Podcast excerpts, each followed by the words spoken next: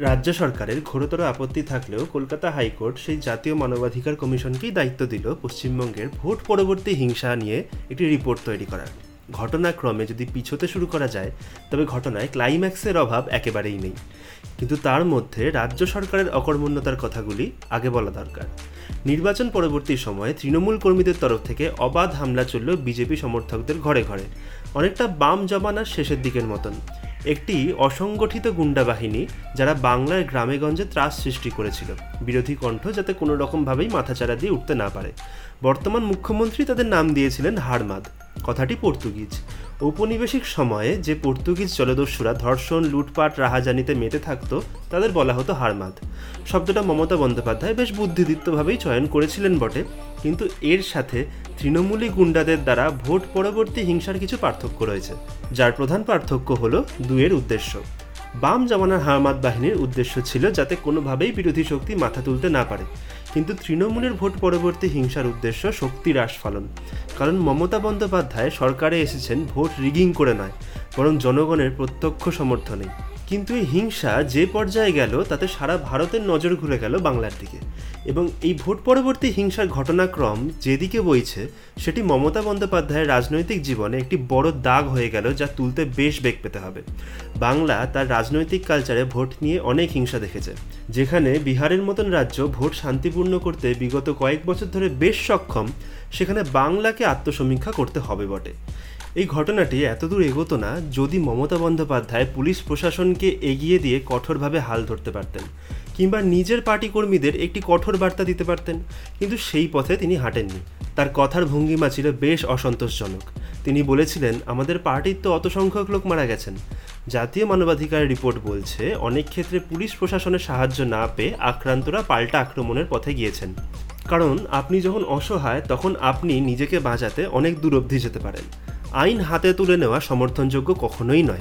কিন্তু যে অবস্থা ললেসনেসের জন্ম দেয়, অর্থাৎ আইনের শাসনের টিকিটে খুঁজে পাওয়া যায় না, সেখানে মানুষের পক্ষে আত্মরক্ষার্থে আইন হাতে তুলে নেওয়া ছাড়া কোনো উপায় থাকে না।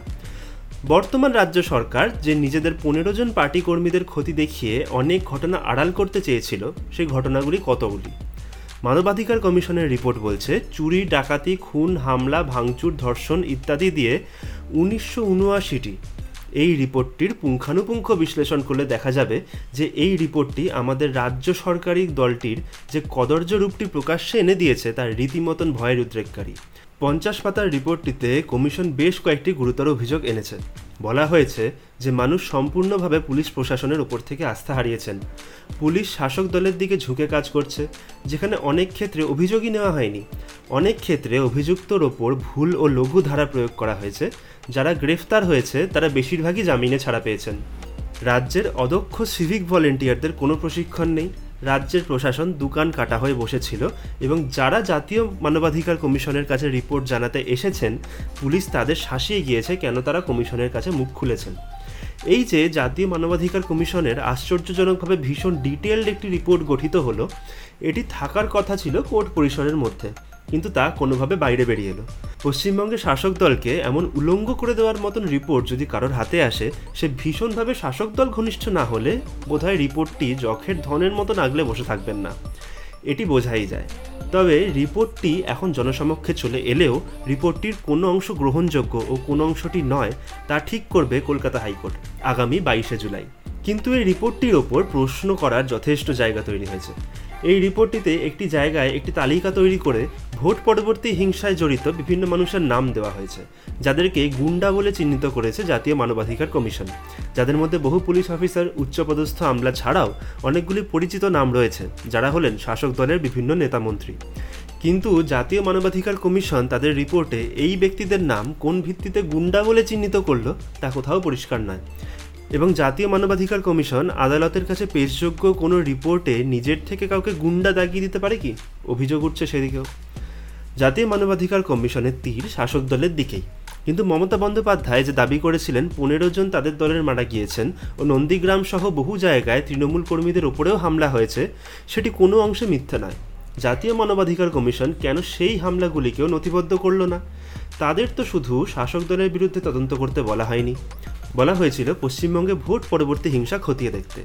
সেক্ষেত্রে সেই সব বিজেপি কর্মীদের দ্বারা আক্রান্ত তৃণমূল কর্মীদের কথাও একটি নিরপেক্ষ কমিশনের থেকে আশা করা যায়। কিন্তু তারা কেন সেই নামগুলো রিপোর্টে তুলে ধরলেন না? এছাড়াও তৃণমূলের হাতে শুধু বিজেপি আক্রান্ত হয়নি। বহু জায়গায় রেড ভলেন্টিয়ার ও সিপিআইএম পার্টি অফিসেও হামলা চলেছে। তাদের উল্লেখ রিপোর্টে ছিটে ফোটাও নেই। আরেকটি প্রশ্ন উঠে আসে, এই কমিশনে যে এতটা তথ্যভিত্তিক রিপোর্ট করা হয়েছে, অর্থাৎ ঠিক কোন জায়গায় কার সাথে কোন ঘটনা ঘটেছে, তা মানবাধিকার কমিশন এত নিখুঁতভাবে কি করে তুলে আনতে পারল এক মাসেরও কম সময়? ভারতবর্ষে এর আগে এত কম সময়, এত ছোট টিমের দ্বারা এত নিখুঁত রিপোর্ট দেখা যায়নি।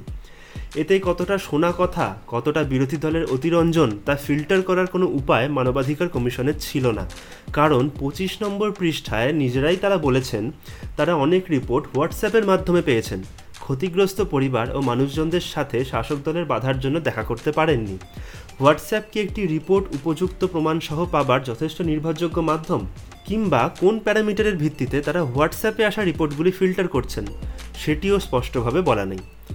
এবার আসি শাসক দলের দৃষ্টিভঙ্গিতে। শাসক দল প্রথম থেকেই জাতীয় মানবাধিকার কমিশনকে দিয়ে সরেজমিনে তদন্ত করিয়ে রিপোর্ট নেবার বিরোধী ছিল। তার কারণ হিসেবে শাসক দল দেখিয়েছিল যে জাতীয় মানবাধিকার কমিশন পক্ষপাত দুষ্ট। এই দাবির কারণ খুঁজতে আমাদের একটু পেছনে তাকাতে হবে। জাতীয় মানবাধিকার কমিশন কেন্দ্র সরকার দ্বারা গঠিত হলেও এর গঠনে পরিষ্কার বলা রয়েছে যে এই কমিশনের কার্যপ্রণালীর ওপর কেন্দ্র সরকারি দলের কোনো প্রভাব থাকবে না। তাই খাতায় কলমে এটি একটি নিরপেক্ষ সংগঠন। এবার পিছিয়ে যাই দুবছর আগে। তখন নিয়ম ছিল ভারতের চিফ জাস্টিস যিনি অবসর গ্রহণ করেছেন, তিনিই একমাত্র মানবাধিকার কমিশনের চেয়ারপারসন হতে পারেন। সেই আইনটি সংশোধনের প্রস্তাব এলো এবং সংশোধন হওয়ার পর বলা হলো, চিফ জাস্টিস নয়, মানবাধিকার কমিশনের চেয়ারম্যান হতে পারবেন সুপ্রিম কোর্টের যে কোনো প্রাক্তন বিচারপতি। তার ঠিক কিছুদিন পর সুপ্রিম কোর্টের একজন বিচারপতি অবসর গ্রহণ করলেন এবং ভারতের প্রধানমন্ত্রী সম্পর্কে মন্তব্য করলেন যে তিনি বহুমুখী প্রতিভা। এবং তিনি নাকি চিন্তাভাবনায় বিশ্বমানব, কাজে কর্মে খাঁটি ভারতীয়। এই অবসরপ্রাপ্ত বিচারপতি, আগে অবশ্য জাস্টিস লয়া কেস সহ বহু বিতর্কিত মামলায় কেন্দ্র সরকারকে স্বস্তি এনে দিয়েছিলেন। এনার নাম জাস্টিস অরুণ কুমার মিশ্রা। মানবাধিকার কমিশনের আইন সংশোধন হবার পর ইনি হয়ে পড়লেন মানবাধিকার কমিশনের প্রথম চেয়ারপারসন যিনি ভারতের চিফ জাস্টিস নন। এছাড়াও রিপোর্টটি যাদের নাম উল্লেখ করেছিল, যারা কমিশনের হয়ে পশ্চিমবঙ্গে তদন্ত করতে এসেছিলেন, তাদের মধ্যে আতিফ রাশিদ, বিজেপির সক্রিয় সদস্য, ও রাজুবেন এল দেশাইও বেশ মোদী ঘনিষ্ঠ বলেই পরিচিত। তাই এই রকম রাজনৈতিকভাবে স্পর্শকাতর একটি ঘটনায় নির্বাচন কমিশনের বর্তমান টিমের প্রতি ঠিক কতটা নিরপেক্ষতা আশা করা যায়, তার বিচার আপনারাই করতে পারবেন। এছাড়াও মানবাধিকার কমিশনের রিপোর্টের যে ভাষা, সেটি ভীষণভাবে অতি নাটকীয় তথ্য যে ভুল, সেই দাবি আমরা হলফ করে করছি না। তবে কমিশনের তরফ থেকে যে ভাষার প্রয়োগ করা হয়েছে, তাতে মনে হয় নাটকের রঙ্গমঞ্চে কেউ পর্দার পেছন থেকে নিজের কথা অন্যকে দিয়ে বলিয়ে নিচ্ছেন। সেই বক্তাকে আমরা জানি না। অনুমান করতে পারি মাত্র। জাতীয় মানবাধিকার কমিশনের কাজ নিয়ে আপনি কি সন্তুষ্ট? আপনার মনে কি কোনো প্রশ্ন জেগেছে? জানান ফেসবুক ও ইউটিউবে কমেন্টের মাধ্যমে। আমাদের পডকাস্ট এখন শুনতে পারেন Gaana Saavn Spotify Apple podcast ও গুগল পডকাস্টেও আমাদের এই প্রথম মতামত পর্ব কেমন লাগল তাও জানান কমেন্টের মাধ্যমে। নমস্কার।